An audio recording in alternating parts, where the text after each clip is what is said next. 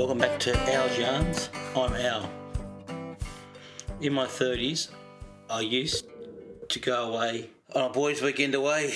It was usually early September, around the first or second week of the rugby league finals. There would be three or four guys on the trip, ready for, one too many beers, a good feed, a good laugh, and to watch the footy.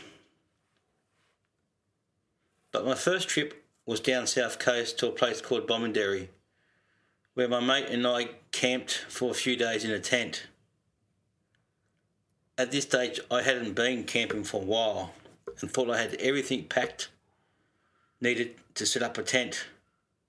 Come time to set up the tent, I realised no hammer packed for the tent pegs. So I used the back of a fry pan to bang in the pegs into very hard ground. On our next adventure was to stay at Husky Caravan Park. By this time, I had invested in a large family tent and a third mate tagged along. We had some fun at the Husky pub that weekend.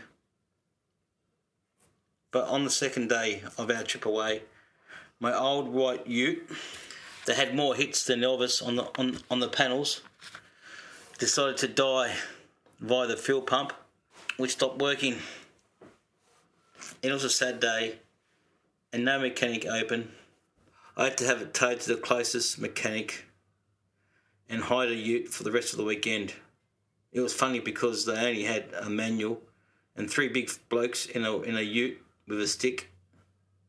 It's hard to change gears sometimes. Our second trip to Husky ended up being five of us at the caravan park in a cabin.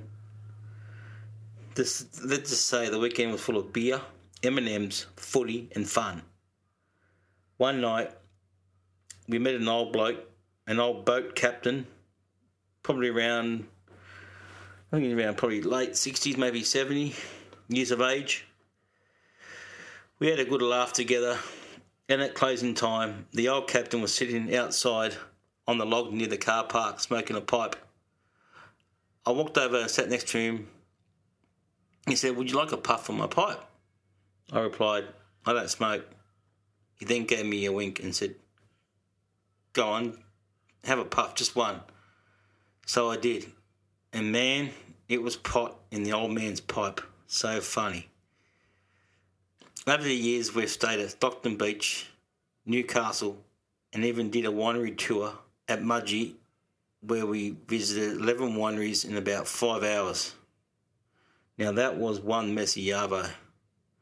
Later that night at the local pub, I started chatting with these locals, and I ended up outside on the street sharing a joint in the main street of Mudgee. Our last few adventures were on the Central Coast, staying at, at Patonga in a house we rented through a local real estate.